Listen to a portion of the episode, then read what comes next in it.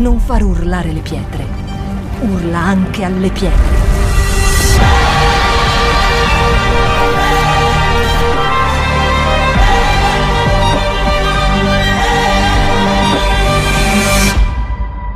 Shout 2022. Alza il volume della tua fede. Amen. Ok, oggi sarò breve, concisa, veloce veloce. Voglio che ripetiamo insieme questo verso in 2 Corinzi 5, versetto 17. Se dunque uno è in Cristo, se dunque uno è in Cristo, egli è una nuova creatura. Amen. Se dunque uno è in Cristo, egli è una nuova creatura. Amen. Amen. È potentissimo questo verso. Non è così, è potentissimo. Se uno è in Cristo, egli è una nuova creatura. Come siamo stati creati quando noi incontriamo Gesù, veniamo completamente trasformati. Sapete perché è importante credere veramente a questo? Perché eh, noi nella vita cominciamo a pensare che il cambiamento sia stato solo nel momento in cui abbiamo conosciuto Gesù. E noi focalizziamo questa trasformazione a quel momento spirituale e quasi ci abituiamo che siamo stati cambiati e che siamo stati trasformati. Quando la trasformazione in Cristo, visto che lo Spirito Santo abita in noi, è una trasformazione continua in miglioramento nella nostra vita.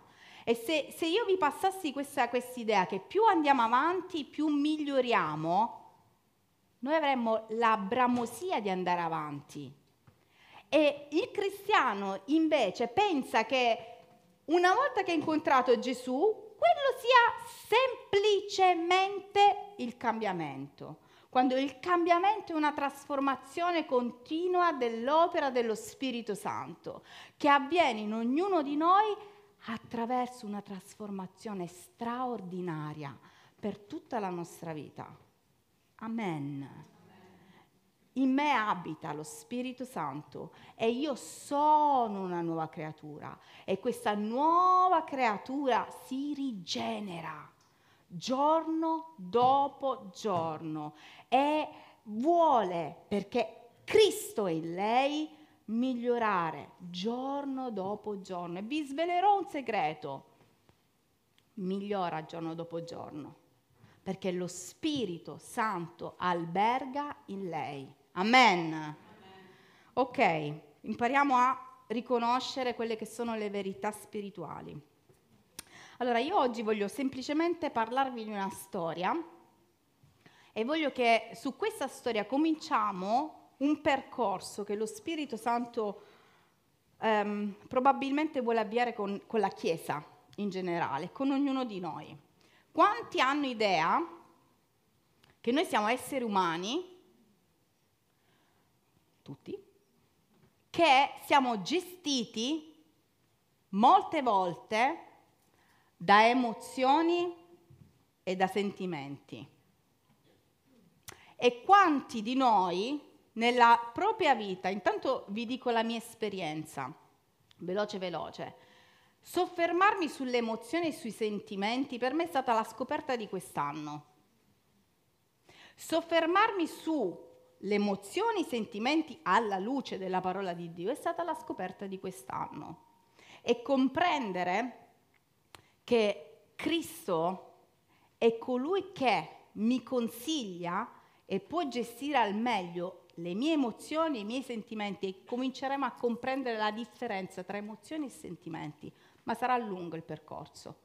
Io voglio parlare con voi di molte emozioni che riguardano molti di noi. Oggi cominceremo a sfiorare qualcosa che ha a che fare con la compassione.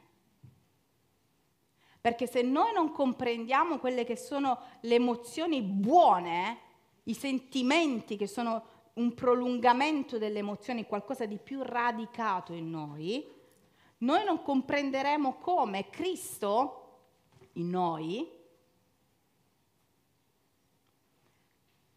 vuole che la nostra vita sia gestita al meglio. Ci sono emozioni positive e delle emozioni negative che molte volte noi abbiamo la possibilità di sviluppare in positivo e quindi allargare quella che è la volontà di Dio nella nostra vita e molte volte possiamo invece cercare di non soffocare, ma educare. Amen. Amen. Chi vuole uscire dall'ignoranza spirituale? Amen. Questo è il primo passo, uscire dall'ignoranza spirituale.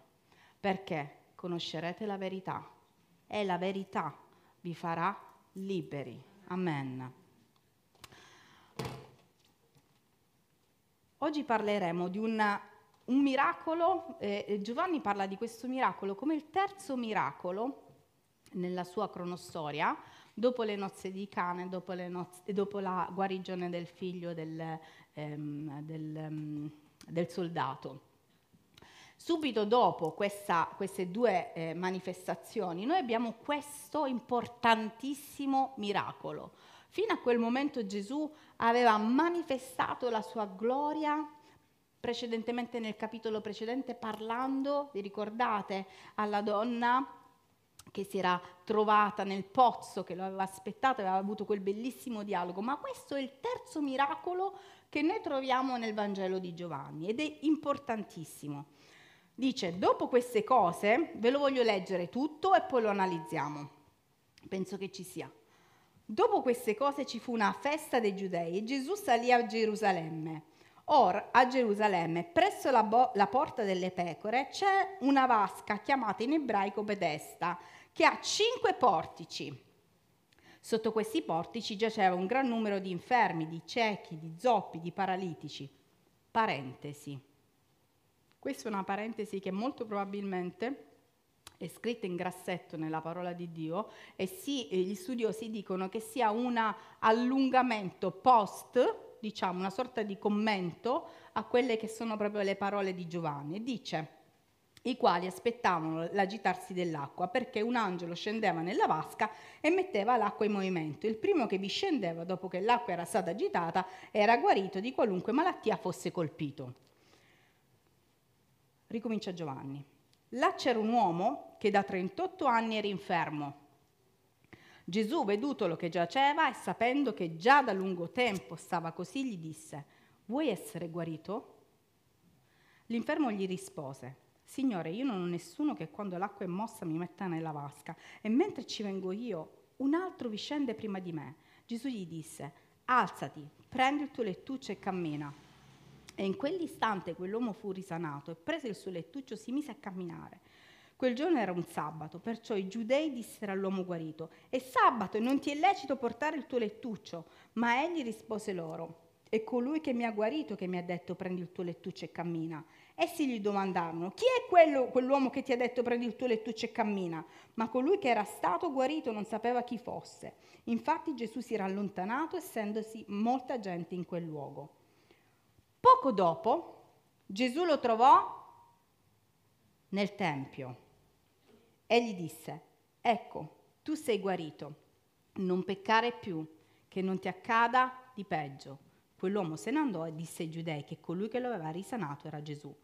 Per questi giudei perseguitarono Gesù e cercavano di ucciderlo perché faceva quelle cose di sabato. Amen. Quanti conoscono questo, questo racconto? Ok. Questo è un racconto che viene proprio eh, descritto nella parola di Dio come uno dei miracoli, abbiamo detto, che Gesù fece, ma è un miracolo molto particolare. Intanto voglio descrivervi la situazione. Gesù torna a Gerusalemme dopo un viaggio di circa tre giorni da dove lui partiva, arriva a Gerusalemme perché c'era una festa. Io voglio dare dei messaggi molto importanti stamattina alla Chiesa tutta quanto è importante per Gesù, quanto è stato importante per Gesù e che insegnamenti lui ci ha dato nell'onorare le festività e nell'onorare quello che erano i momenti in cui la comunità del, di Dio si riuniva, il popolo di Dio si riuniva. Gesù è stato di, un esempio straordinario di serietà, di precisione e di commemorazione. Non era un religioso, ma aveva delle priorità. E quando c'era una festa che suo padre aveva stabilito, lui era là. Vi ricordate quel verso che dice io faccio le cose che lui mi dice di fare, che lui fa. Gesù era un discepolo perfetto di Dio. E chi siamo noi per non onorare quello che magari è un ricordo, è una festa in onore al nostro Dio? Amen. Dobbiamo avere molta sobrietà in questo. Amen. Gesù arriva a Gerusalemme e dice, presso la porta delle pecore c'è una vasca chiamata in ebraico Bedesta, accanto praticamente, quasi accanto al Tempio, c'erano queste vasche? Il Tempio era circondato da questi punti di ristoro, molto probabilmente c'era molta acqua perché essendoci animali, comunque essendo un punto di, eh, anche di, di, mm, eh, di, aggregazione comunitaria, le persone che arrivavano al Tempio dovevano dissetarsi, lavarsi, non c'erano gli alberghi che c'erano una volta, quindi era pieno, proprio le fonti venivano fatte arrivare proprio eh, di lato al Tempio e c'era questa parte, questa ehm, viene chiamata proprio la, la la porta delle, delle, pecore, questa vasca che si chiamava proprio il termine ebraico utilizzato per questa vasca era la vasca, la casa della misericordia. Betesta vuol dire casa di misericordia. Quindi accanto al Tempio c'era la casa di misericordia, della misericordia. Guardate che bello come suona. Ed era questa grande vasca, circondata da cinque portici, quindi immaginate quanto poteva essere grande, perché i portici non erano porticini, erano cinque portici, tutti attorno a questa grande vasca e questa casa, che facevano defluire quelle che erano le correnti de- delle persone che arrivavano, ok? Era così grande perché raccoglieva chi? La parola di Dio ci dice infermi, ciechi, zoppi, paralitici. La casa di, della misericordia era una casa che raccoglieva gli ultimi, che raccoglieva i bisognosi.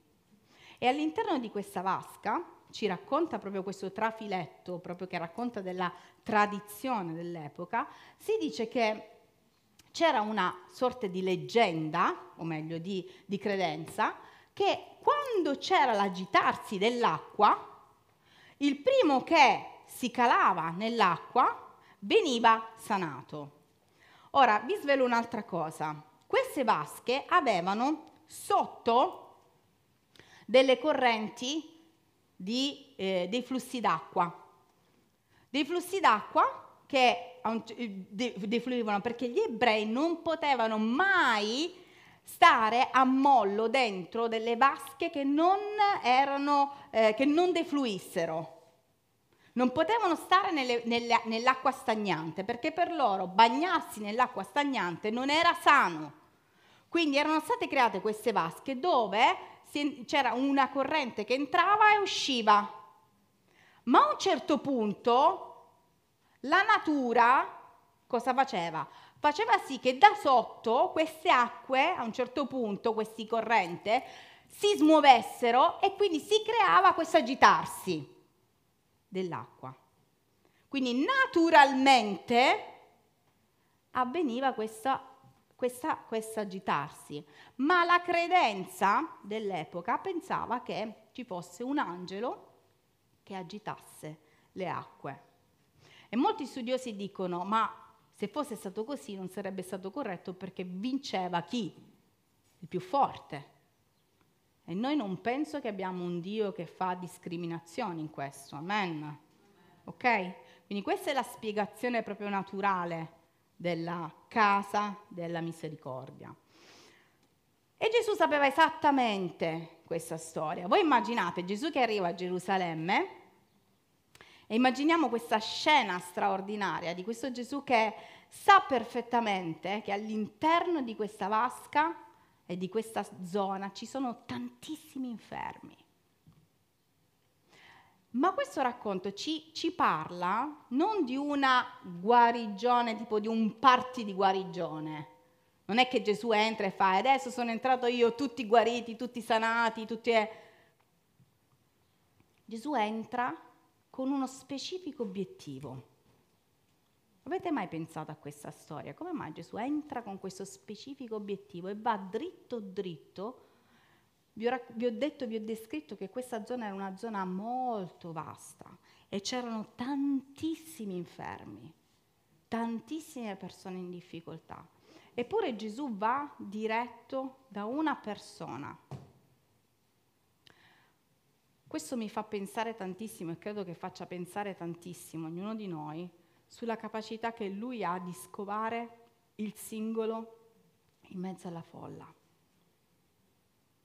C'era quest'uomo, dice la parola di Dio, che era lì, da, o meglio, paralitico da 38 anni. Anche quando leggiamo questi numeri dobbiamo comprendere il significato di, questi, di queste numerazioni. 38 vi ricordate? È un numero che ha a che fare con un con una, il completamento di una generazione.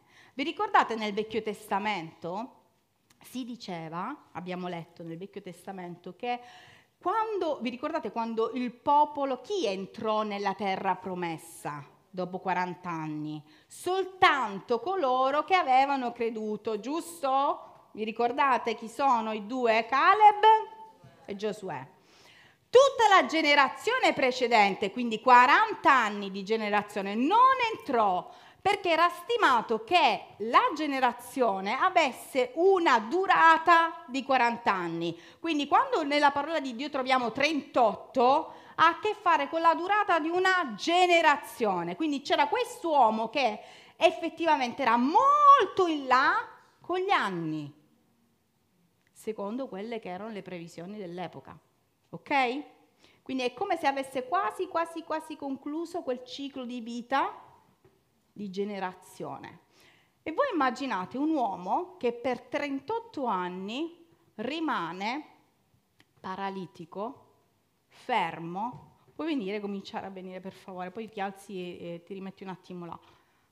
Perché quando noi, noi, leggiamo veramente la parola di Dio, dobbiamo comprendere il significato. Sdraiati. Ok, poteva essere messo così o supino in questa maniera. Vai, vai, giù, giù, giù, tutto completo, completo. Per 38 anni. 38 anni. So che c'è qualcuno che ha a che fare anche con persone che purtroppo giacciono, giacciono su dei letti da anni, anche in mezzo a noi, lo so, e le sofferenze noi le vediamo anche direttamente, però se le guardiamo tutti insieme ci fa anche una certa, ci rendiamo conto, no? Di certe cose. Per 38 anni un paralitico, un paralitico spera di riuscire, lì facciamo, immaginiamo che ci sia la piscina, nel momento in cui questa situazione naturale si scuote, per 38 anni ha il pensiero di dire oggi ce la faccio, forse oggi ce la faccio. E mentre lui cerca di, di, di, di Vai un attimo con i piedi, con le gambe, fai, cerca un po', cerca di muoversi. Già Veronica che ha solo un problema di un'anca, riesce a tuffarsi. E lui è là che ha fatto un centimetro. E per 38 anni questa persona viene portata ogni mattina, dice vediamo se oggi ce la fai, straiato là. Vai dopo, dopo ti richiamo. Per 38 anni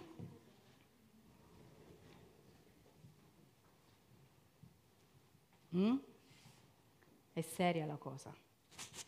E Gesù arriva, straordinario, Immaginatevi sempre il Gesù dell'altra domenica, bellissimo, con quel sorriso meraviglioso, buono, che, che, che, tu dici me lo spupazzerei dalla mattina alla sera e lo faremo e lo farete, se saremo alla sua presenza, amen, saremo alla sua presenza, amen. E ce lo spupazzeremo veramente. E arriva questo Gesù che punta l'unico che molto probabilmente non avrebbe mai potuto arrivare laddove si credeva che la salvezza fisica ci sarebbe stata. Molti guarivano perché noi sappiamo anche nella vita naturale ci sono delle guarigioni inspiegabili perché mettiamo un cer- una certa fede spirituale nelle cose. Poi Dio è buono, fa quello che vuole, un giorno ci svelerà perché ci sono delle guarigioni così, ma succedeva. Quindi molti erano ansiosi del fatto che non succedesse a loro. E Gesù conosceva il cuore di questo uomo. Conosceva il cuore di questo uomo ed era preoccupato. Tre giorni di cammino, pensando a questo uomo che da 38 anni era paralizzato, senza possibilità di resurrezione fisica. E Gesù fa una domanda. Molte volte abbiamo sentito ultimamente come Gesù non fa degli sproloqui, ma fa delle domande. E per chi ha a che fare con le persone, vuole curare le persone, questo è uno dei consigli. Piuttosto che parlare tu, fai delle domande. Cerca di capire, si chiama empatia questa. Gli sto avanzando certi, sto inoltrando certi discorsi che faremo più in là a livello biblico. Empatia, cerca di metterti nei panni dell'altro. Come? Chiedendo. Molti di noi invece sono pronti subito a dire,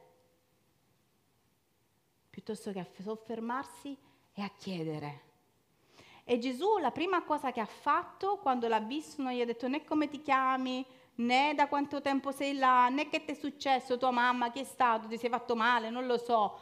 Va subito al dunque. Poi immaginate Gesù che arriva dal portico, tu, tu, tu, arriva da lui, sdraiato, e gli dice, vuoi guarire?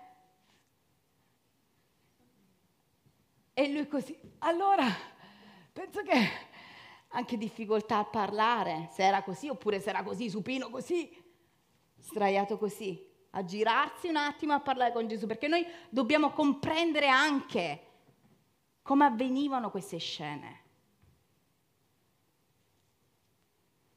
E lui si gira e che cosa dice? Vuoi guarire?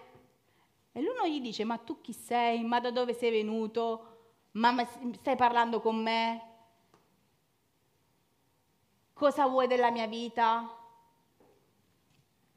Lui risponde alla sua domanda senza rispondere alla sua domanda.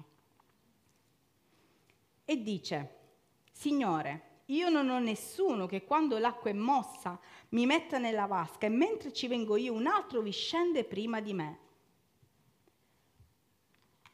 Quanti hanno riflettuto su questa risposta? Mm? Ora vi faccio, entriamo nel vivo affinché tutti possiamo comprendere questo racconto e comincio a farvi un po' di ragionamenti che a me sono stati veramente di aiuto nella vita. Quanti si sentono paralizzati? Non voglio alzare di mano perché stamattina voglio che ognuno di noi rifletta.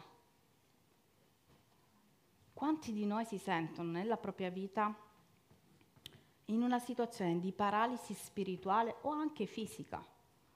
Sapete quando c'è la paralisi fi- spirituale?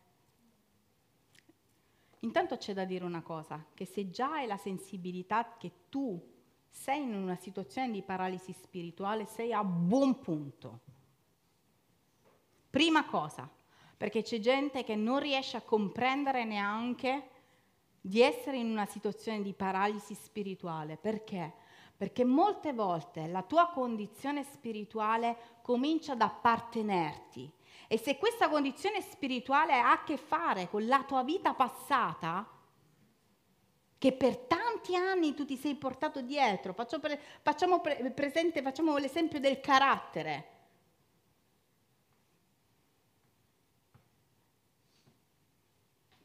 L'esempio del, della risposta sgarbata, della risposta che comunque non riesci a trattenere, che tu da una vita dai. E a un certo punto qualcuno ti dice che non è così, ma siccome fa parte di te tu non lo riconosci. Questa è una situazione un po' diversa. L'uomo sapeva di essere malato, ma quando Gesù fa la domanda, comincia a dare una serie di motivazioni. Vi faccio un esempio, diretto diretto, chi vuole alzi la, domanda, la mano e chi vuole mi risponda. Se io domandassi, chi vuole guarire dall'orgoglio? Chi vuole guarire dall'orgoglio? Ok. A quelli che non hanno alzato la mano. Perché vi dico questo? Perché quando è stato detto a me, hai una paralisi in questo. Mm? Questo, il succo è questo, è una paralisi, una mancanza di elasticità nell'umiltà, questa è la paralisi. Mm? Non sei capace quando una persona ti indica o ti fa comprendere che sei malato, ma tu non lo vuoi ammettere, dentro di te, se io arrivo a gamba testa e ti dico Ilenia, guarda, mi dispiace, ma per me sei orgogliosa. Dentro di te cosa scatta? C'è una belva che è proprio, tu se, la senti, la senti dentro e anche se tu sei così, è dentro che chiama. Questa è la mancanza, è la mancanza di comprensione del nostro status. È la mancanza non solo di incomprensione del nostro status, ma la mancanza di volontà di guarire. Perché anche quando tu lo dici a una persona che è pronta a guarire, quando mi fu detto così, senza mezzi termini, sulla lingua, e sapete perché tante accelerazioni qua a livello spirituale non avvengono? Per colpa nostra, intendo. Ci vuole sempre rispetto e tatto con le persone, amen, ma bisogna avere anche la capacità di dire le cose. E se io ti devo dire che sei malato, sei malato. Quando mi fu detto, hai un problema con l'orgoglio? Sapete qual è stata la mia risposta? Lo ricordo, eravamo ad un bar io e questa persona. Tu hai un problema con l'orgoglio. Mi sono bevuto tutta quella bibita. Guarda che tu non sai la mia vita. Ah! Non so se era alcol quello che era uscito al fuoco. Ah! Cioè, io orgoglio dopo tutto quello che ho passato. La stessa cosa del paralitico. Piuttosto che dire, voglio guarire Gesù. Dopo 38 anni arriva, arriva, non so chi sei, da dove ti hanno mandato, mi stai facendo solo una domanda e ti devo dire solo sì. Semplice, sì.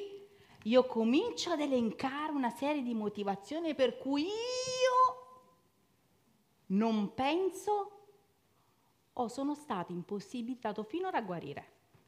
Quanti riusciamo a mettere una serie di scuse nella nostra vita? Non sono scuse perché ci conviene ragazzi, ma perché fanno parte di noi.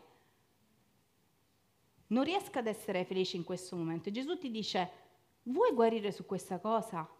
Signore, però, scusami, se prima non mi risolvi questa cosa con mia suocera, se prima non mi ricordi, non mi risolvi questa cosa, se prima non mi fai questa, se prima, se prima, se prima, come faccio? Noi mettiamo, anteponiamo tante volte a quella che è la richiesta di Dio, che è semplice.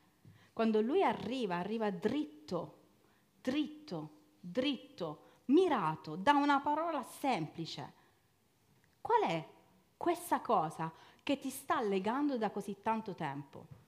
Riusciamo ad esaminare la nostra vita, a fermarci un attimo ad esaminare la nostra vita. Quanto è difficile fare questo? Sapete perché parleremo e parliamo di questo? Parleremo di questo ultimamente.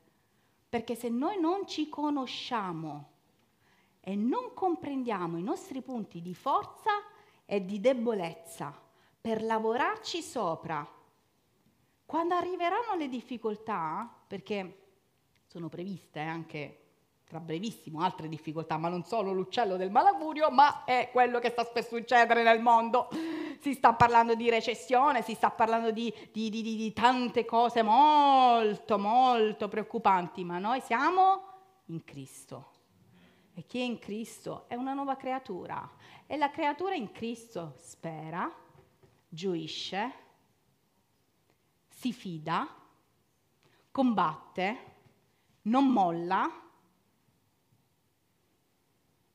resiste.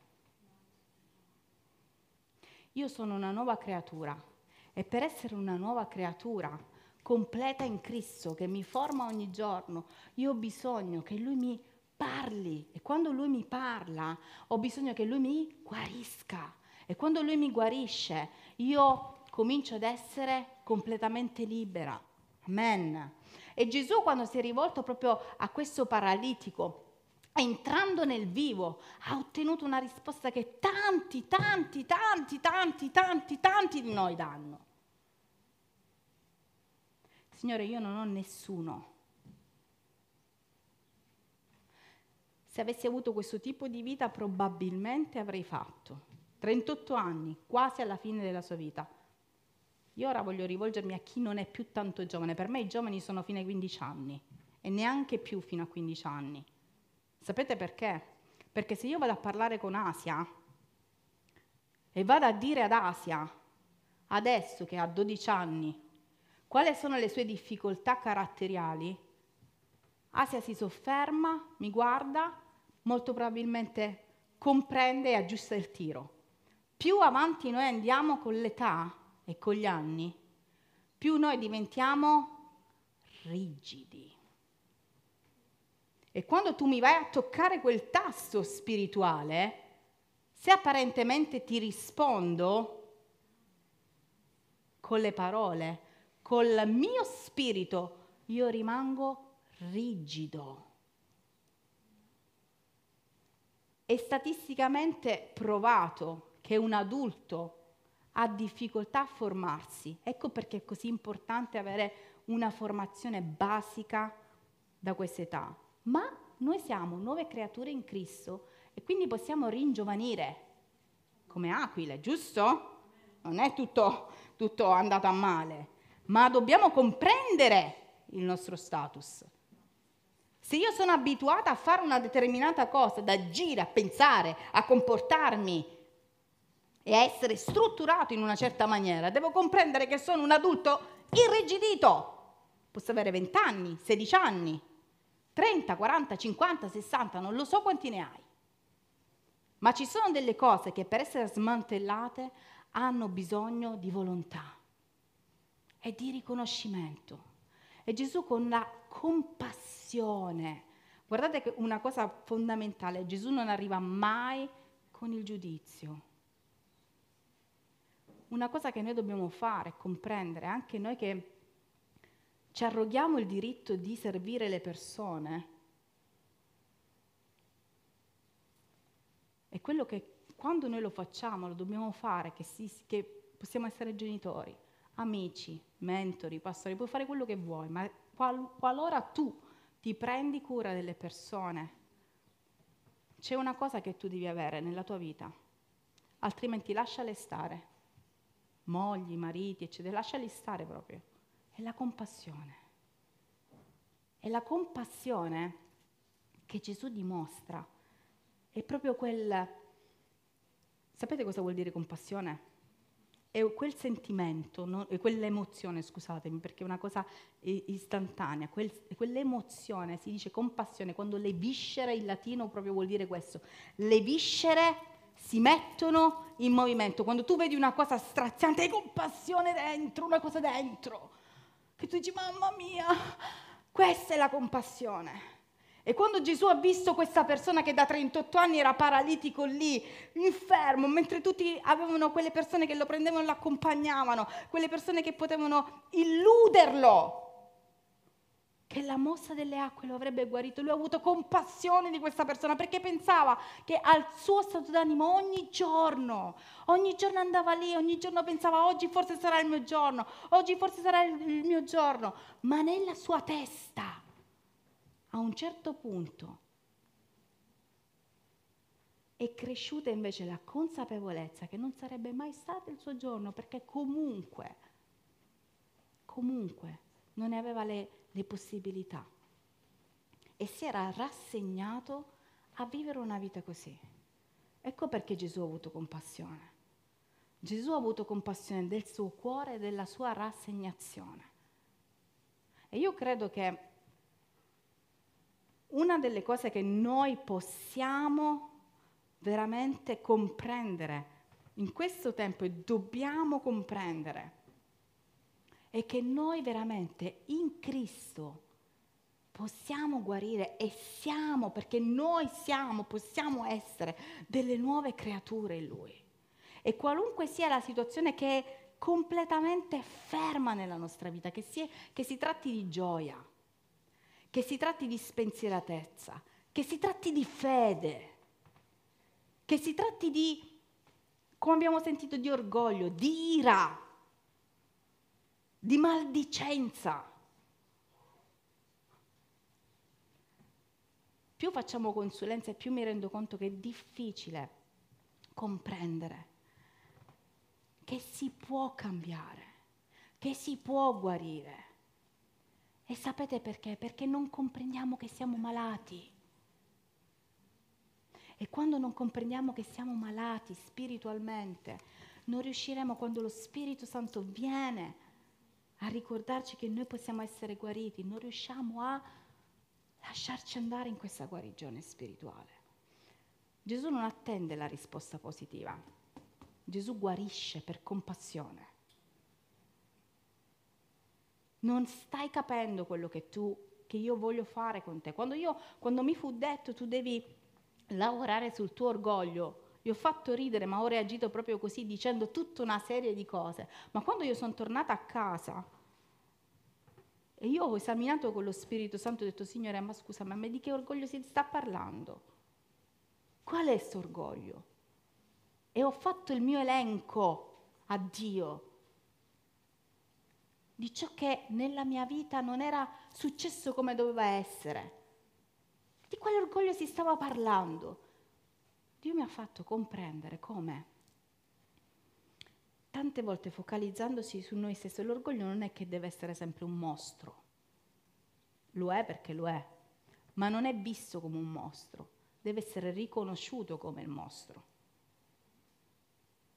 Quando lo Spirito Santo mi ha parlato, io ho visto tutte le difese che io avevo azionato nella mia vita affinché nessuno toccasse la mia anima e il mio spirito. Probabilmente dovute a ferite, ma non giustificate. E quando Gesù ha voluto guarire e continua a guarire, perché il lavoro non è mica finito, per questo vi ho detto, noi siamo delle creature che continuano. Ecco perché è così importante parlare di queste cose anche ai ragazzi.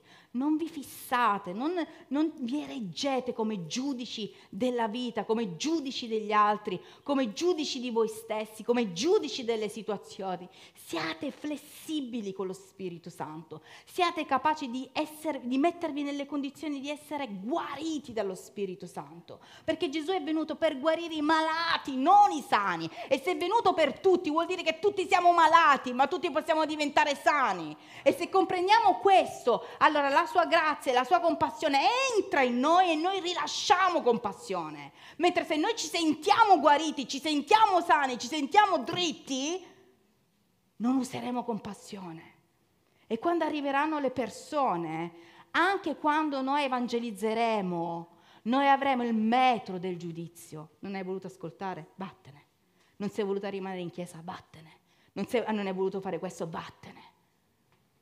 Non lo diciamo perché non siamo coraggiosi, ma lo pensiamo. E questo non fa male a loro, fa male a noi. La compassione che non ha a che fare con la pietà.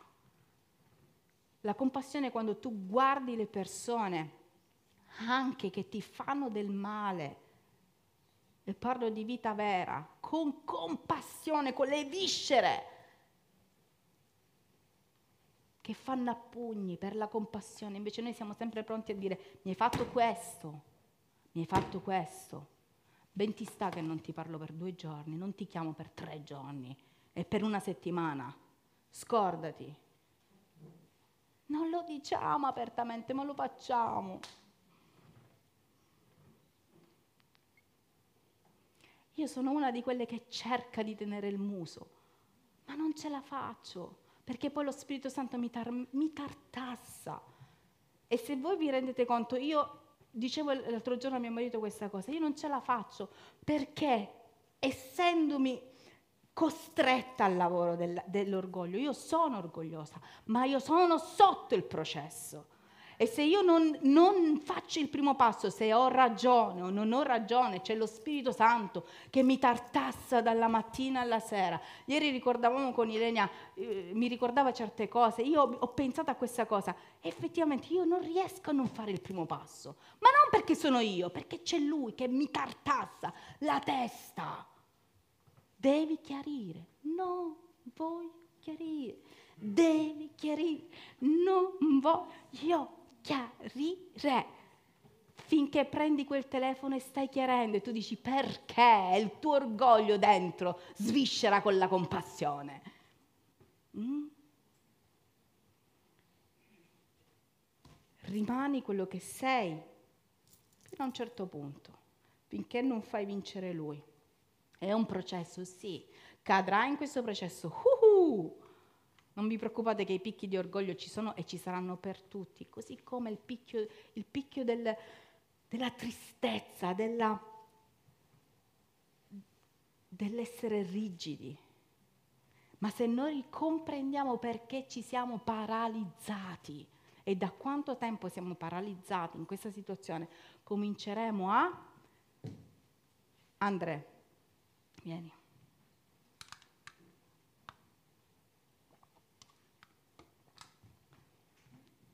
Bravo. Gesù gli disse, dopo che lui giustificava, fai, fai bla bla bla bla, bla sì, dopo che lui giustifica la situazione, bla bla bla bla bla, Gesù gli dice, alzati, prendi il tuo, alzati, vabbè, lui è atletico, volevo uno un po' più pesante, vabbè, prendi il tuo lettuccio e cammina. Amen. E cammina. Allora, se l'avessi fatto io, 5 minuti solo per alzarmi un attimo una gamba, perché lo Spirito Santo mi ha detto non lo fare tu, fallo fare un altro. Lo volevo fare io. Perché è faticoso alzarsi. Voi pensate una persona da 38 anni senza l'uso delle gambe. Vediamo anche i miracoli che vediamo in televisione, quello che è eh, su internet, che quando si vengono eh, guariti completamente, come sono le gambe? Oh, un attimo, devo ripetere. Non è che subito guarigione, muscoli, è un po' un, un attimino un po' traballante, no? E la stessa cosa è stata per il paralitico. Ha dovuto alzarsi, faticare. Il termine usato è resurrezione. Il termine usato per alzarsi è resurrezione. E io so che lo Spirito Santo stamattina vuole che molti risorgano su delle cose che sono completamente irrigidite nella nostra vita.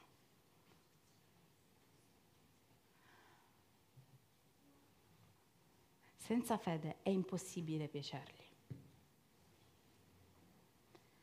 Una delle cose sulle quali noi ci stiamo irrigidendo è la fede.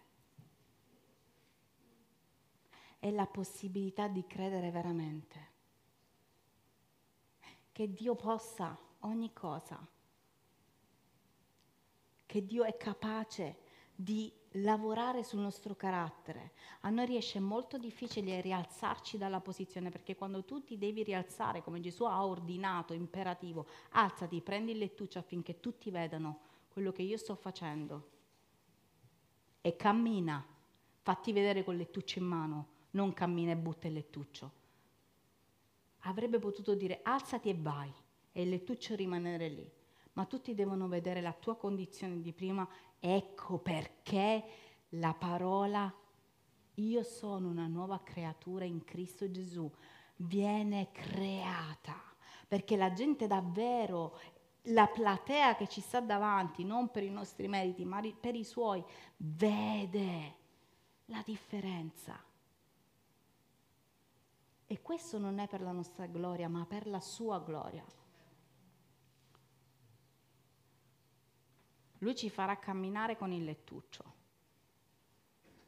e ci dirà come è successo di inoltrarci e di subito dopo avere probabilmente dei combattimenti come li ha avuti lui, combattimenti ai quali ha saputo rispondere. Dio vuole una liberazione completa della nostra vita e finché non avrà finito questa liberazione, nella nostra vita, noi non riusciremo a sentirci pienamente soddisfatti. Noi so che siamo in un processo, io so di essere in un processo, so che voi siete in un processo, ma è molto importante comprendere quali sono i nostri punti. Sapete da, co- da cosa noi lo comprendiamo? Se tu per esempio sei incancrenita o incancrenito nell'offesa, quando io parlo con te, quando meno te lo aspetti, le tue parole saranno sì, però, quello che io ho dovuto subire da questa persona, sì, però, quello che è stato, que- che è stato in questa situazione, sì, però, lì comprendi che c'è ancora una paralisi spirituale. Perché non fai questa cosa per Dio? Sì, non la faccio perché ancora devo capire che cosa Dio deve fare della mia vita, dove deve mandarmi, eh, perché c'è una paralisi spirituale, non sei elastico spiritualmente, non ti stai facendo lavorare dallo Spirito Santo, sei paralizzato. State comprendendo? E quando Gesù si avvicina, lo Spirito Santo si avvicina e dice io voglio che tu sia guarito che tu possa camminare dappertutto, proclamando la mia compassione. Lui ha avuto compassione per me e per te, poteva lasciarci là anche stamattina. Chi sta comprendendo la parola sta capendo che Dio poteva lasciarci là stamattina. Eppure Lui ha compassione per ognuno di noi perché c'è troppo poco tempo per rimanere paralizzati. E quando intendo questo, lo intendo letteralmente, perché la vita passa così velocemente che noi arriveremo alla fine della vita e diremo questa battaglia non l'ho vinta, questa battaglia non l'ho vinta, la battaglia di essere gioiosi nella tempesta non l'ho vinta, la battaglia di vincere l'ira non l'ho vinta, la battaglia di vincere l'ipocrisia non l'ho vinta. La battaglia di vincere l'orgoglio non l'ho vinta. La battaglia di essere doppio non l'ho vinta. La battaglia di essere una persona che comunque porta onore non l'ho vinta. La battaglia di essere una persona che risponde manda me. Comunque non l'ho vinta. E questo sarà il gioco del diavolo. Parlavo prima con, con Checca quanto il diavolo gioca su di, sulla nostra mente. Non sei abbastanza perché non l'hai vinta. Chi è sensibile nello spirito soffre di questo senso di colpa. Chi è sensibile nello spirito soffre, ma Dio non ci ha dato uno spirito di paura, ma uno spirito di forza di amore, compassione per noi stessi e per gli altri e autocontrollo. E quando comincia l'autocontrollo a entrare nella nostra vita, nei nostri pensieri, nelle nostre azioni, lì ha vinto lui, non noi, lui. perché lo Spirito Santo che alberga in noi ha autocontrollo sulla nostra vita.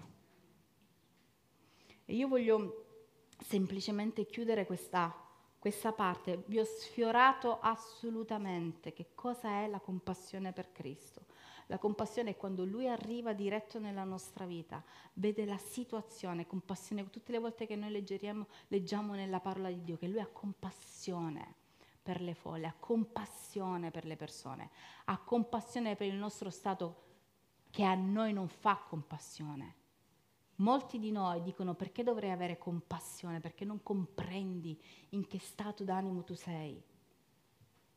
La compassione è capire la situazione che tu hai, avere quello, quel sentimento dentro che dice è in una situazione di pericolo e si aggancia alla misericordia.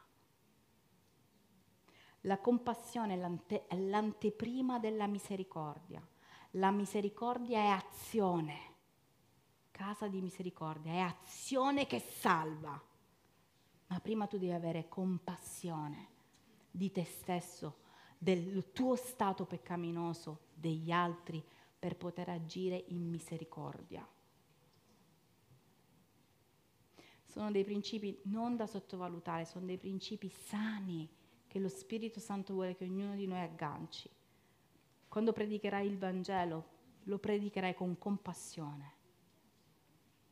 Quando ti fermerai a parlare con le persone, al tuo lavoro, nel tuo studio, dovunque, lo farai con compassione, perché la compassione che ti ha avvolto ti porterà ad essere compassionevole. Ecco perché non abbiamo voglia perché non abbiamo sperimentato in primis la compassione di Dio nella nostra vita.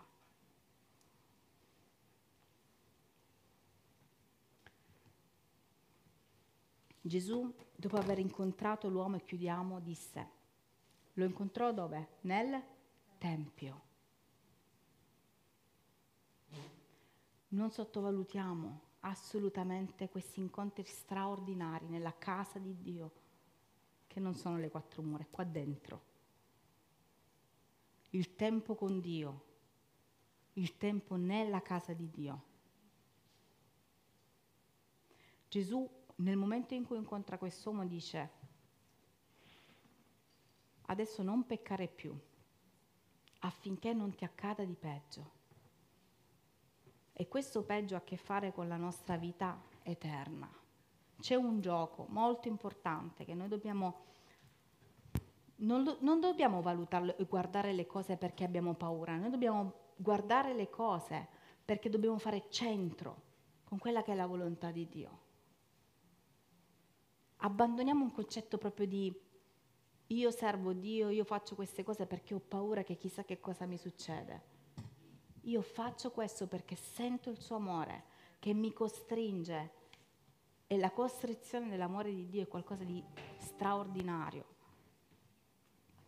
E voglio lasciarvi così proprio. Questo incontro ha a che fare con lo straordinario amore di Gesù con ognuno di noi,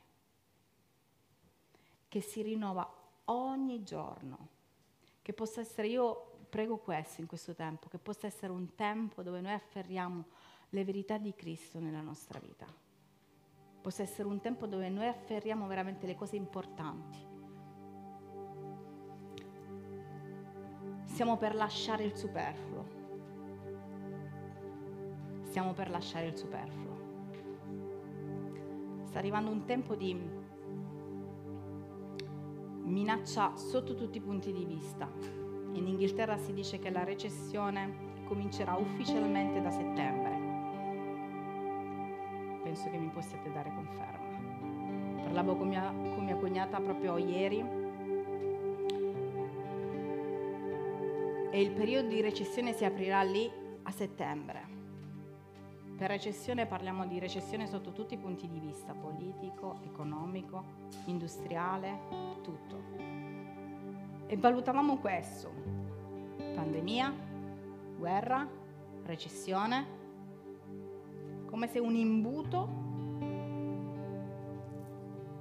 si fosse messo davanti a noi.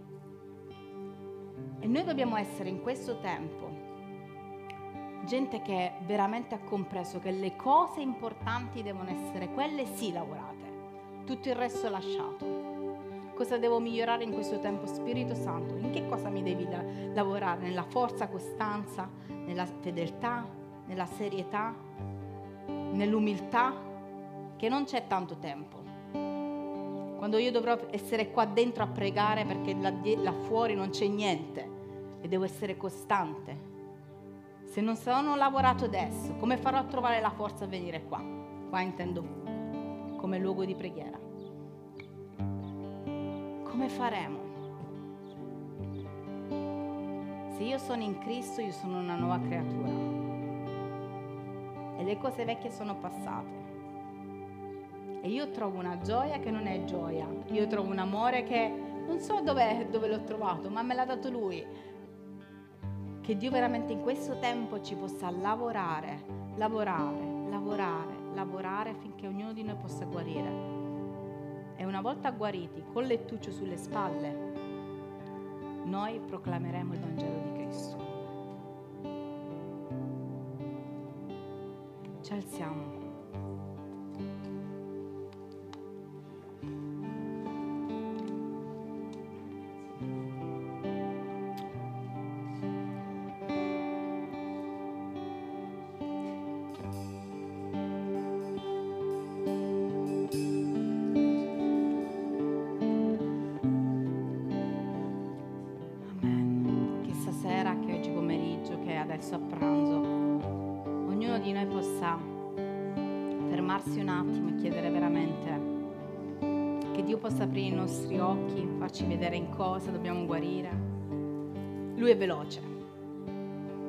Guarigione istantanea, perché